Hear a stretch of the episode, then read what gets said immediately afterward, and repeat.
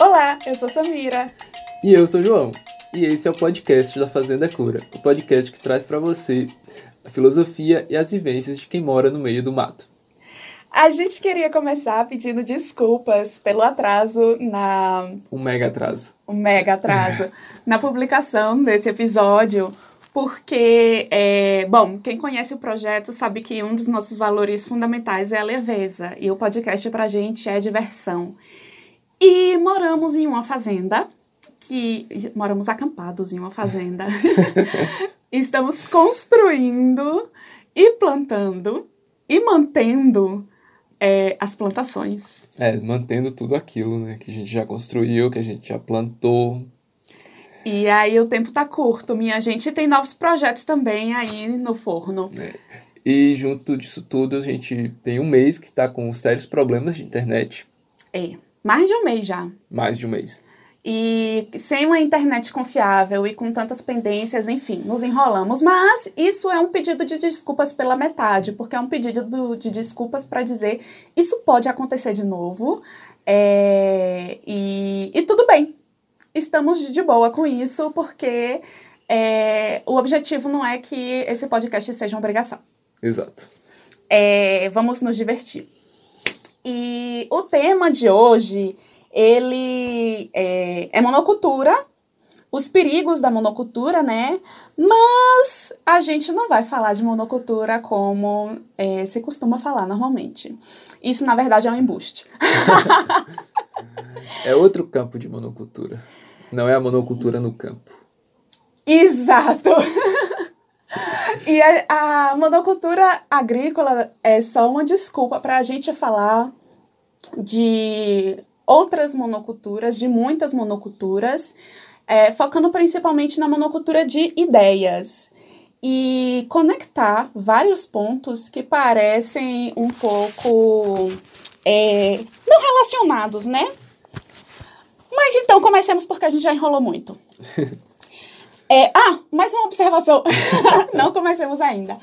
É, é tanta coisa para falar, gente, que o nosso critério vai ser um pouco de tempo. E não exatamente vai ficar tudo super bem estruturadinho. A gente vai, vai soltar aqui nossas ideias, porque são tem coisas muito profundas que a gente quer falar e outras mais superficiais.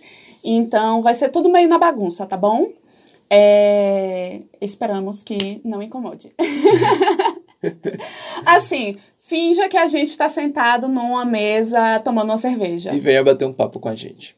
Pois é. E a gente quer escutar vocês, viu? Nossa, cada é, resposta, cada retorno que vocês trazem pra gente é muito maravilhoso. Porque pra gente isso é uma conversa mesmo e tem que ser gostosa. Mas agora vamos lá de verdade, né? É, vamos começar pela monocultura agrícola para a gente estabelecer pelo menos um, uma base. E quem já está na onda da agroecologia ou da permacultura, e se você chegou nesse podcast, provavelmente é o seu caso, você já deve ter muitas críticas à monocultura. É, alguns de nós já estudaram isso até no ensino fundamental. Mas, para quem não lembra ou não tem ideia de quais são os perigos da monocultura, é, vou listar aqui muito rapidamente, que é a exaustão dos solos, né? Porque a monocultura é você plantar uma espécie só de planta. E essa espécie vai sugar os mesmos nutrientes do solo o tempo todo. Isso aí, obviamente, vai gerar um desequilíbrio de nutrientes no solo. E aí você começa com adubação química para manter a produtividade. É, e mesmo quando você faz adubação orgânica, né, é, isso não necessariamente está deixando o solo equilibrado. É, o solo vai continuar com os mesmos, é, com o mesmo desequilíbrio. E você vai estar tá sempre trazendo essa adubação para o solo. É, porque você está resolvendo o sintoma e, e não a você tá causa do problema. Você está cuidando da planta e não do solo. Exato. E é esse cuidar da planta e não do solo que vai degradar os solos e vai favorecer a perda desses solos, né, causando erosão. Além disso, a monocultura ela também favorece desequilíbrios ecológicos, tipo a infestação de insetos, fungos, que acabam com as plantações por motivos óbvios. Se você planta é, uma planta e do lado tem uma planta igual, a, a, o animal ou fungo que pega uma planta, obviamente vai pegar a planta do lado. E aqui tá do lado, e aqui tá do lado, e aqui tá do lado. Que é a mesma razão pela qual estamos todos de quarentena. Ou, bom, pelo menos uma parte de nós, e, é, está em distanciamento social, que é o termo correto, mas todo mundo fala de quarentena e eu acho muito mais legal e prático. e por isso que a gente tem que evitar multidões, né? Porque a doença de um pega no outro. Na monocultura agrícola é exatamente a mesma coisa. E aí, com mais desequilíbrios ecológicos, é, as pessoas tendem a usar também mais agrotóxicos. E dificilmente você vai ver uma pessoa que planta tudo misturado usando veneno na sua plantação, né? Porque o veneno, ele mata as outras plantas e deixa algumas poucas espécies vivas. E também a monocultura reduz a biodiversidade por motivos óbvios. Você tira todas as plantas variadas que estavam naquele lugar e você planta uma planta só. Só que vários animais é, se alimentavam ou usavam como casa aquelas plantas que estavam ali, naquele lugar onde você tirou plantas e plantou um tipo só. Então é bem óbvio. Só que quando você faz isso é, em dimensões assim de país ou de mundo, o que você gera é, é um, um, uma redução sistemática da biodiversidade. E aí, é, um dado que é bem chocante, pelo menos para mim, é que 90% do que se come no mundo, no mundo, né, são só 15 espécies de planta. Ou seja, não importa a cultura, não importa o lugar, não importa o tipo de solo, não importa o tipo de clima. 90% do que nós comemos no mundo depende de 15 espécies. E para você ter uma referência, é, atualmente se conhecem 300 mil espécies comestíveis. 90% do nosso prato só engloba 15. Uau! Minuto de silêncio para você refletir sobre essa informação e o significado dela. Né? Até porque isso provavelmente também inclui seu prato. É. E o nosso. É exato. Mas vamos lá, né?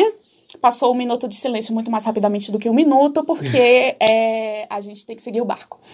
É, a gente provavelmente não te disse nenhuma novidade até agora, ou poucas novidades. É, o grande perigo da monocultura, para a gente, na verdade, é que a monocultura ela não surge do nada.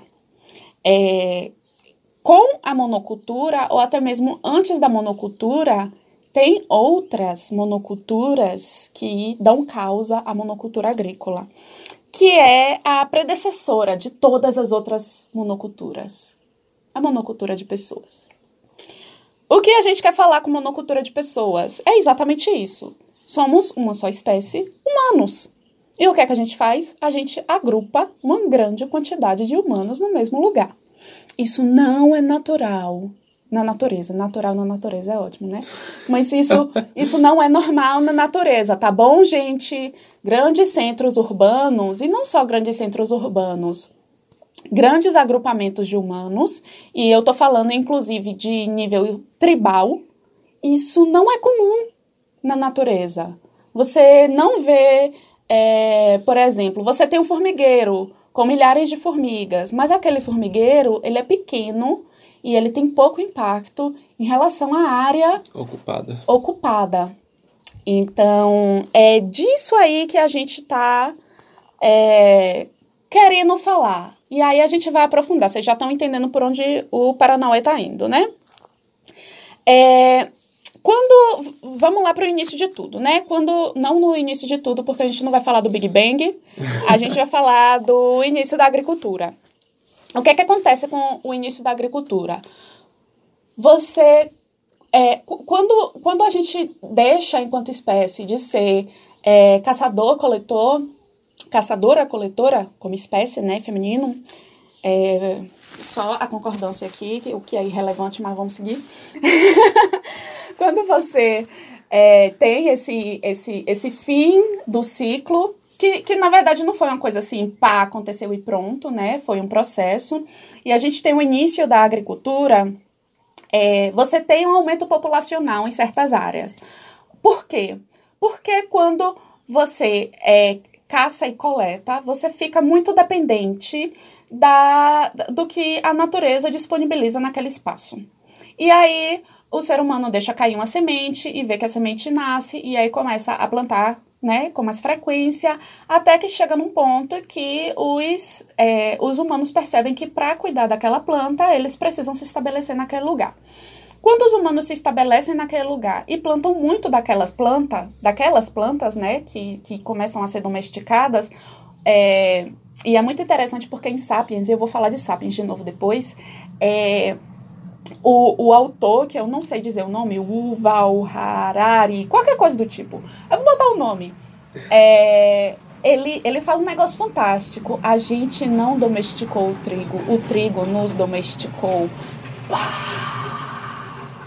Porque, tipo, o trigo obrigou a gente a ficar preso naquele lugar, cuidando dele. E nossa vida, nosso dia a dia começou a girar em torno do trigo. O nosso ano começou a girar em torno do trigo. Nossa perspectiva de futuro começou a girar em torno do trigo. Isso não é louco, cara, porque, tipo assim.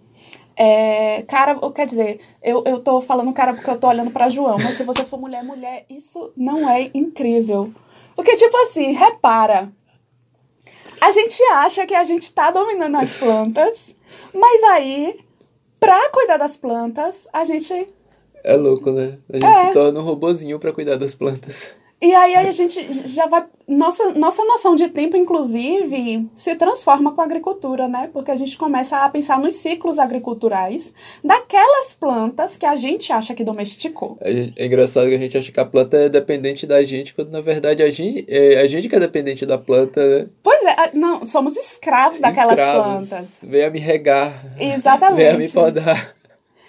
Não saia daqui. Não saia daqui e aí a gente muda completamente a nossa, nossa relação com o mundo inteiro com a partir tudo. da agricultura.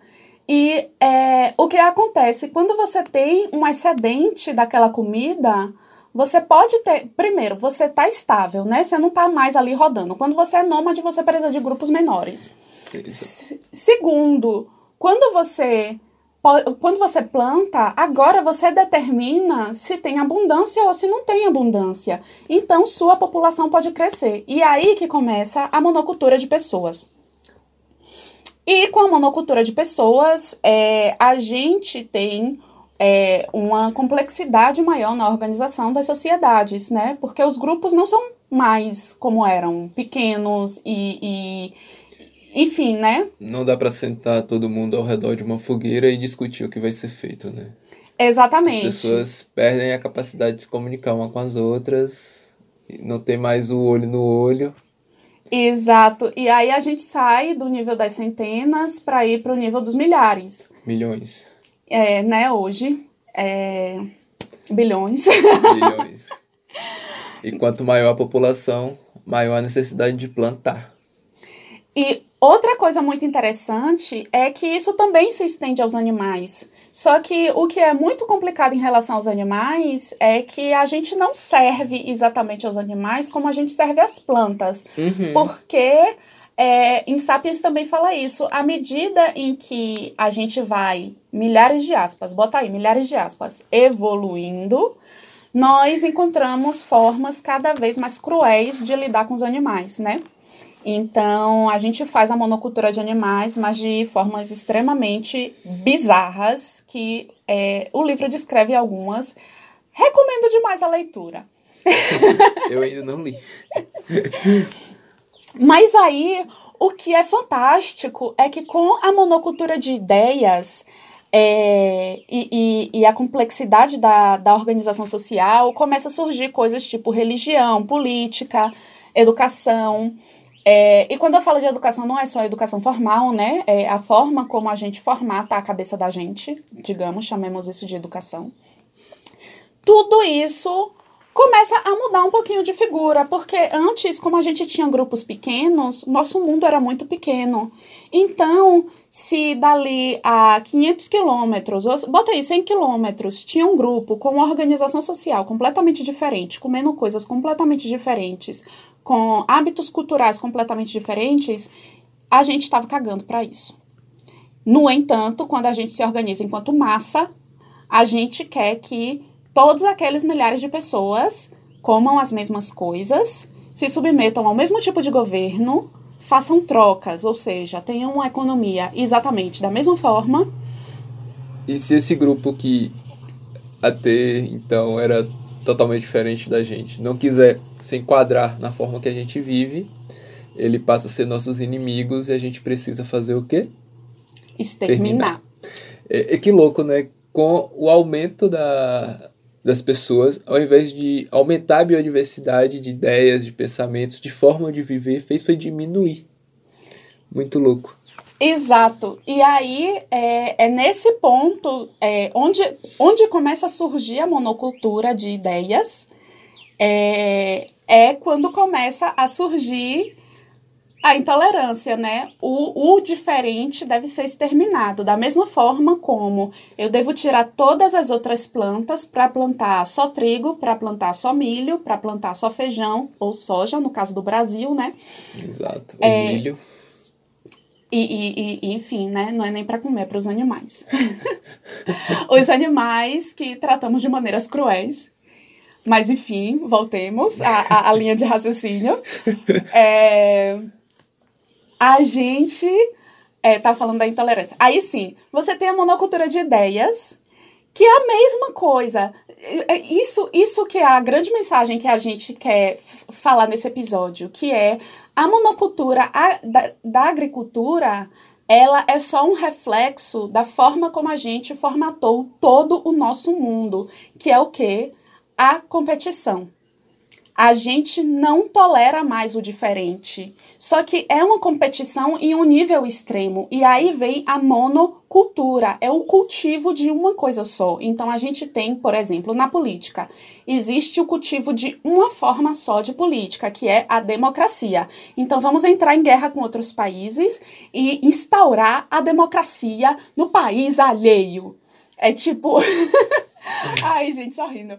É tipo assim Vamos acabar com o sistema econômico do país alheio e vamos instaurar o capitalismo. E não importa se, o, se a população inteira do país alheio concorda com aquela forma de governo, está feliz com aquele regime e tal. Não importa, a gente precisa instaurar a democracia.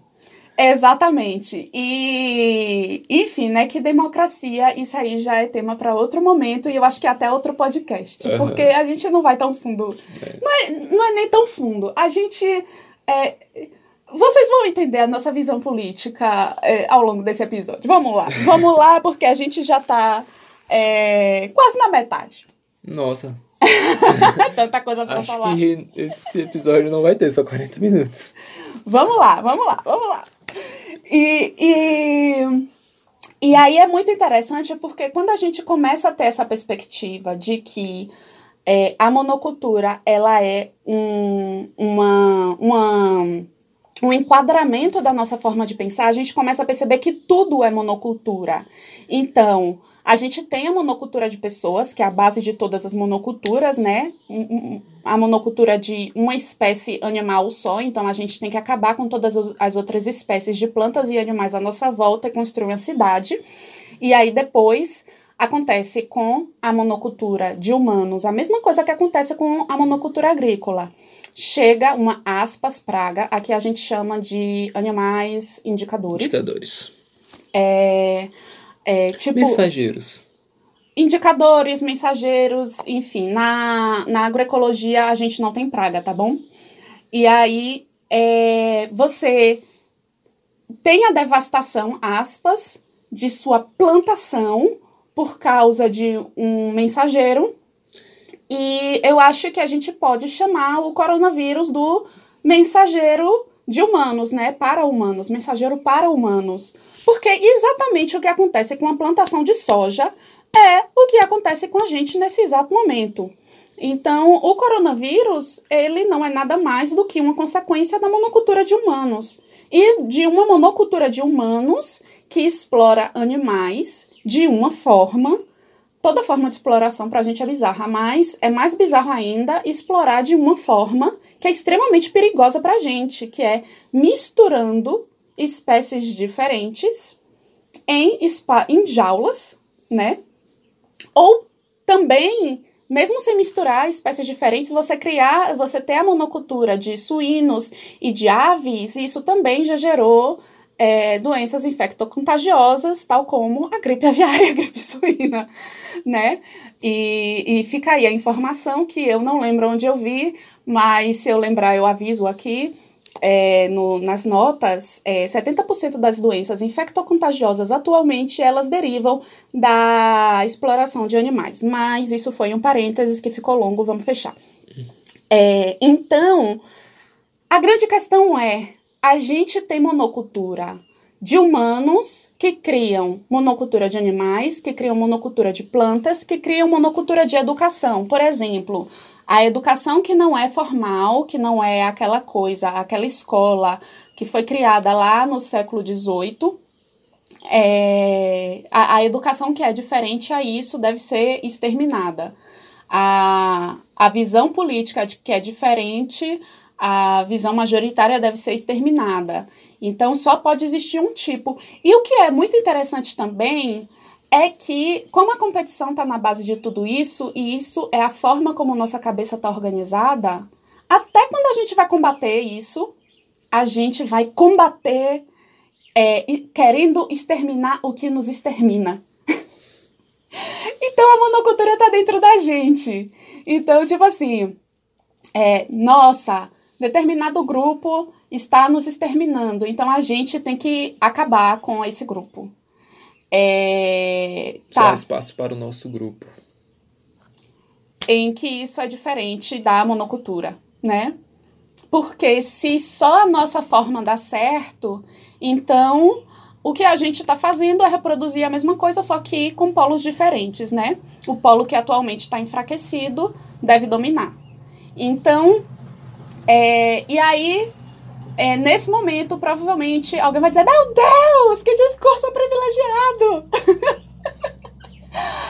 é, entendemos, entendemos e acolhemos é, com amor, porque é, é, é uma perspectiva também de que Bom, todas as perspectivas são válidas e a gente não acredita na monocultura, portanto, não estamos tentando te convencer a nada. Não é o objetivo. Nosso objetivo é colocar reflexões que nós mesmos fazemos e falar da nossa coerência dentro do nosso projeto, dos nossos valores. É, e, e a gente não quer, inclusive, acabar com as monoculturas.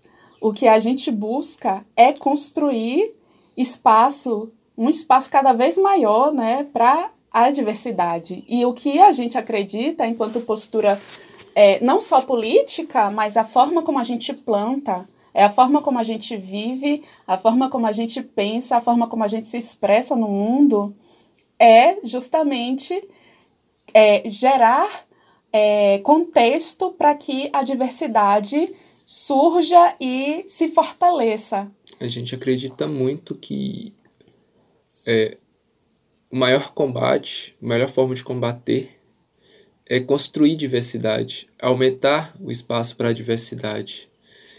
E, assim, construindo esse espaço diverso, aumentando essa diversidade, é, a monocultura ela se enfraquece. Exato. E é, para quem não conhece o projeto, a gente planta nos moldes da agricultura sintrópica, a gente segue a agroecologia. E assim, quando a gente, por exemplo, aqui, quando a gente vê uma área de capim que está totalmente destruído pela monocultura, a gente não quer chegar lá e terminar de destruir. A gente quer ir lá e plantar a diversidade, plantar a biodiversidade, criar biodiversidade naquela área que está sendo destruída pela monocultura. Até porque dentro da agroecologia, é, em relação ao plantar, é, não faz sentido você combater, por exemplo, os indicadores, né, os mensageiros.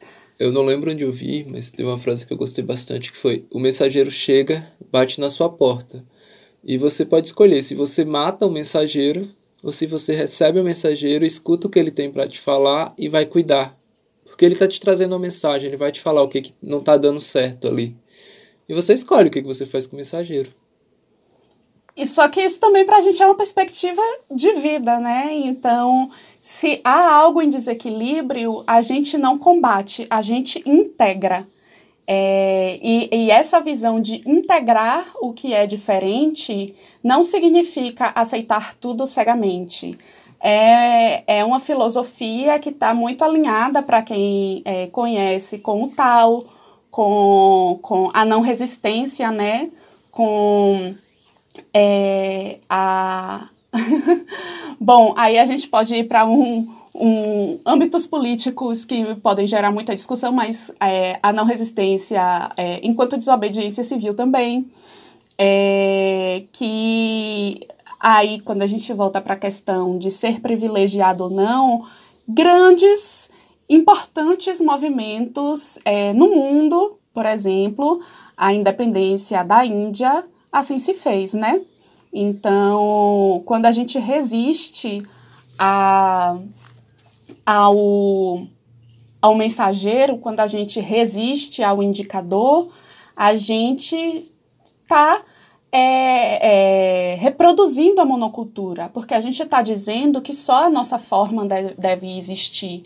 Quando a gente integra o mensageiro, a gente integra a mensagem do mensageiro e a gente foca em fortalecer aquilo que precisa ser fortalecido, aquilo que está sendo atacado, aí a nossa energia está 100% direcionada para a, a construção, né, a regeneração da biodiversidade. O nosso crescimento. Exato. Não se trata da destruição do outro, se trata do nosso fortalecimento. Isso muda completamente a distribuição das nossas energias. Onde a gente aloca nossas energias? Aloca, isso existe? Não sei. Tá. Fica aí para vocês depois me dizerem se aloca se existe.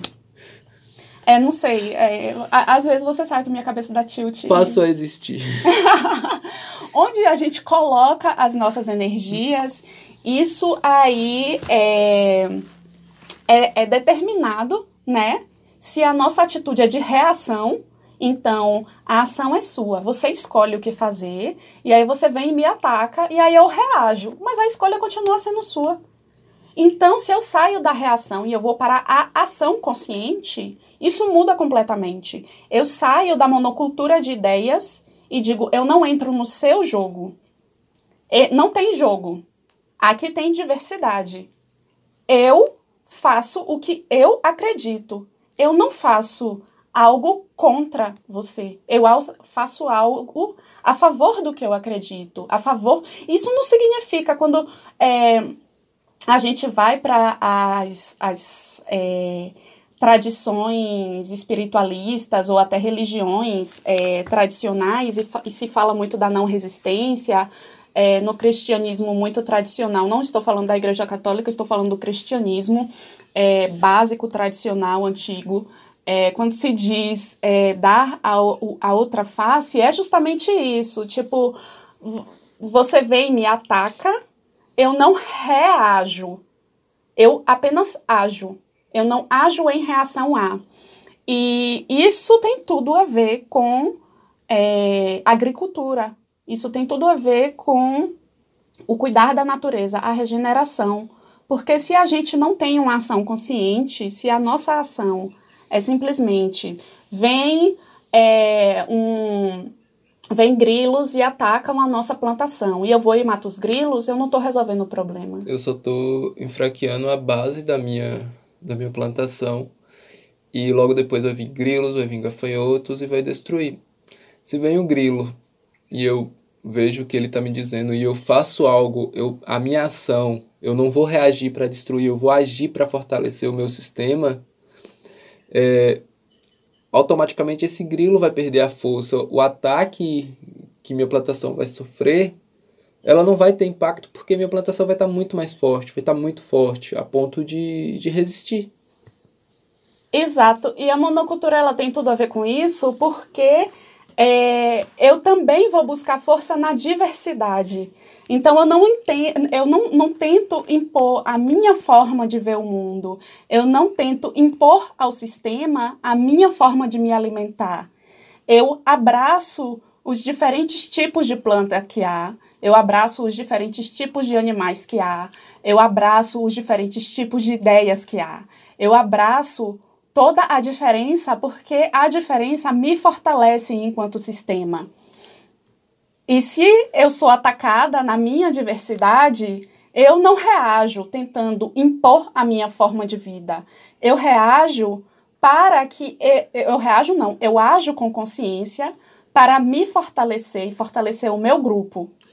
É, eu agi sempre no intuito de construir maior diversidade, de, de, de sempre ser mais diverso. Quanto mais diverso, mais forte se é. Exato. E quando a gente vai para o, o contexto dessa sociedade atual, que é baseada em massa, né? Tudo que se faz, se faz para as massas, isso não tem como funcionar, gente, porque isso é monocultura. Na nossa perspectiva, a gente não está tentando te convencer. O que a gente está tentando. O que a gente está tentando, não. O que a gente está hum. falando é falar da nossa perspectiva. Exato, a gente está nos mostrando, mostrando aquilo que, que a gente acredita, a forma como a gente age. Exato. É, a gente age, a gente pensa, e claro, é, a monocultura, por ela ser uma forma. É, por ela ser uma formatação da nossa cabeça dentro dessa sociedade, né, é, a gente é ensinado a competir desde muito cedo. É, isso, isso é um padrão social que é muito difícil você ver alguém que não tem esse padrão social, que não compete em absoluto. Tipo, o normal das conversas é as pessoas é, tentarem sempre convencer as pessoas umas às outras de é, alguma coisa. É sempre uma disputa de argumentos, né? Não é uma construção de argumentos. É, na internet todo mundo quer lacrar. O debate é sempre para para destruir. Exato. É, tem a cultura de cancelamento atualmente, então a pessoa pode dizer 99 coisas que fazem sentido, aí ela diz uma coisa que você discorda e aí pronto, a pessoa está automaticamente cancelada. Porque eu não admito, eu não tolero algo que seja diferente é, de mim, algo que seja diferente do que eu acredito. E isso é monocultura dentro da gente, né? É monocultura de ideias dentro da gente. E isso também se reflete, na verdade, isso é reflexo da monocultura é, tão dentro da gente que provavelmente quem pensa assim também é extremamente competitivo consigo mesmo. E não dá vazão para a própria criatividade, diversidade dentro de si. E provavelmente é uma pessoa que se reprime muito. Quem está reprimindo os outros, quem está policiando o comportamento alheio, provavelmente é uma pessoa extremamente reprimida, porque aquilo vem de algum lugar. aquilo certamente vem de algum lugar, na minha visão. Então, é, eu, o, o que que isso tem a ver com a questão das massas? É que nas massas a gente não considera o indivíduo, a gente só considera a diversidade enquanto diversidade de grupos, né? Então a gente etiqueta as pessoas. O que você é? Ah, você, você é mulher, então é isso a sua etiqueta. Você é uma mulher branca, você é uma mulher negra, você é um homem gay. É, você tem que ter alguma etiqueta porque eu não consigo lidar com a diversidade real da individualidade e das comunidades. Porque a comunidade muitas vezes pode ser um grupo de pessoas etiquetadas ou a comunidade que, que poderia ser a base de nossa, nossa organização social real, né? Eu não sei mais se é hoje em dia, poderia ser a nossa vizinhança.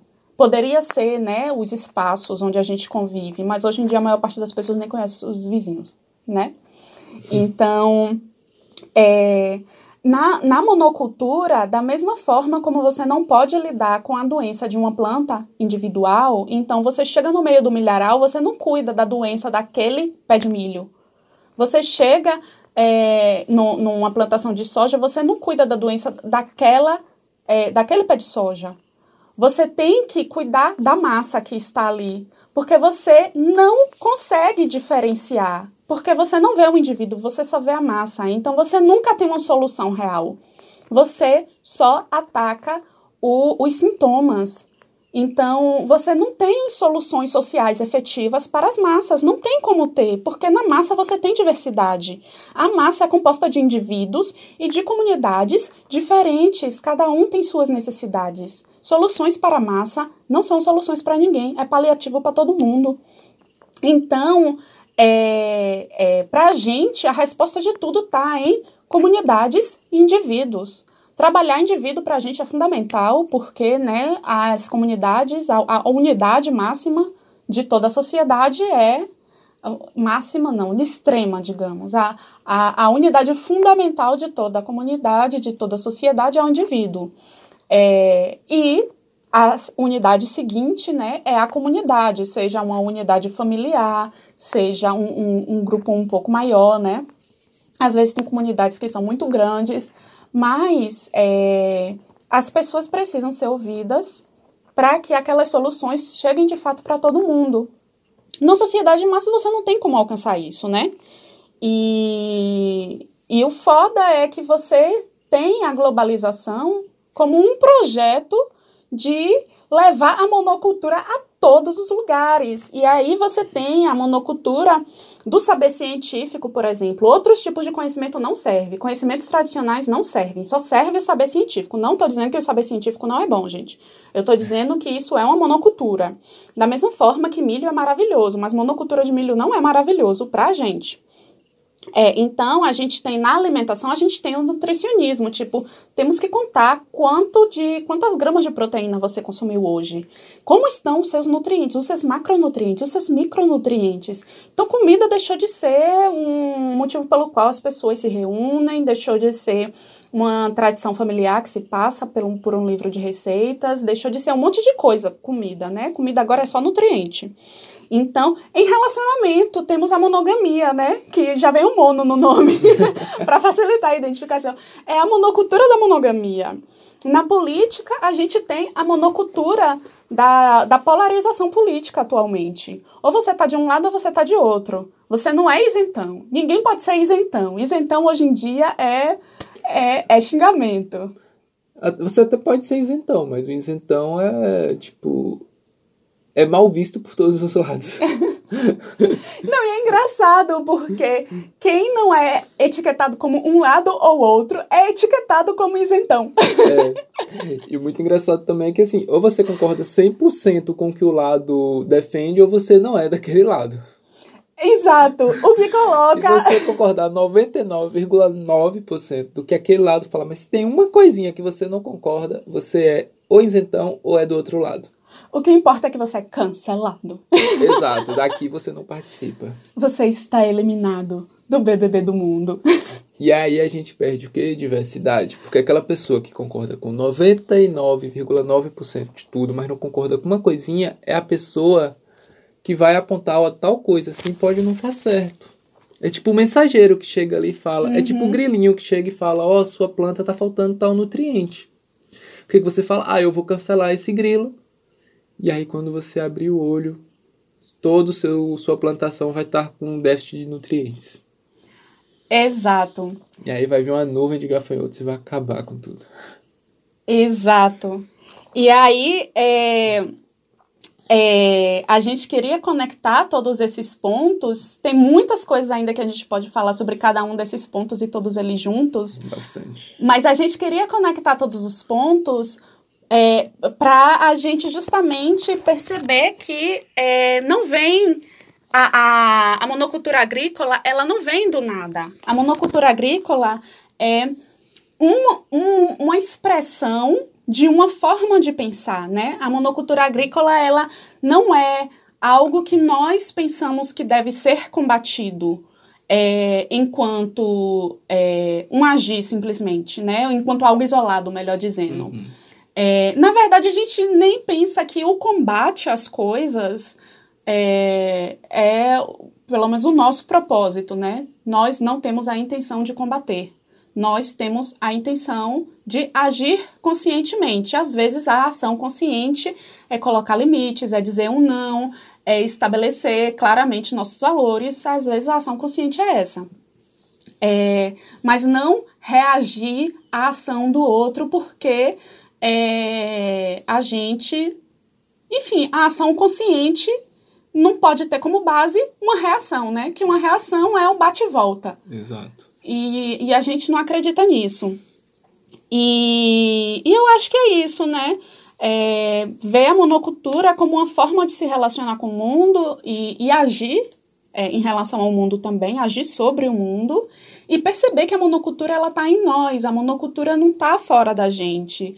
É, eu acho que todo mundo tem um pouco disso, de, de tentar convencer as pessoas e, e tentar impor é, a forma como eu acho que o mundo deve funcionar é, e achar que, bom, essa minha forma funciona para mim, para minha comunidade, então tem que funcionar para todo o resto do mundo, né? É o melhor para o resto do mundo. Exatamente. Muitas vezes, quando a gente tem essa perspectiva de, ai, vamos mudar o mundo, é, ela costuma se traduzir em, ai, vamos impor ao mundo a forma como a gente pensa que é melhor para todo mundo. Olha que maravilha! Eu quero trazer a justiça, mas a justiça tem que ser a partir do meu ponto de vista do que é uhum. justiça, né? E, e a gente não quer nem combater a monocultura. É, a gente não acredita em mudar o mundo, né? A gente acredita em construir o mundo.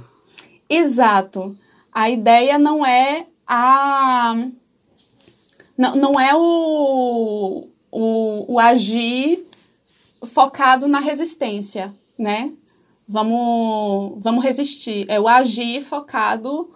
É, é o agir de dentro, de dentro para fora. É a construção. Claro, entendemos também que, que tem situações que é preciso re reagir para poder existir, né?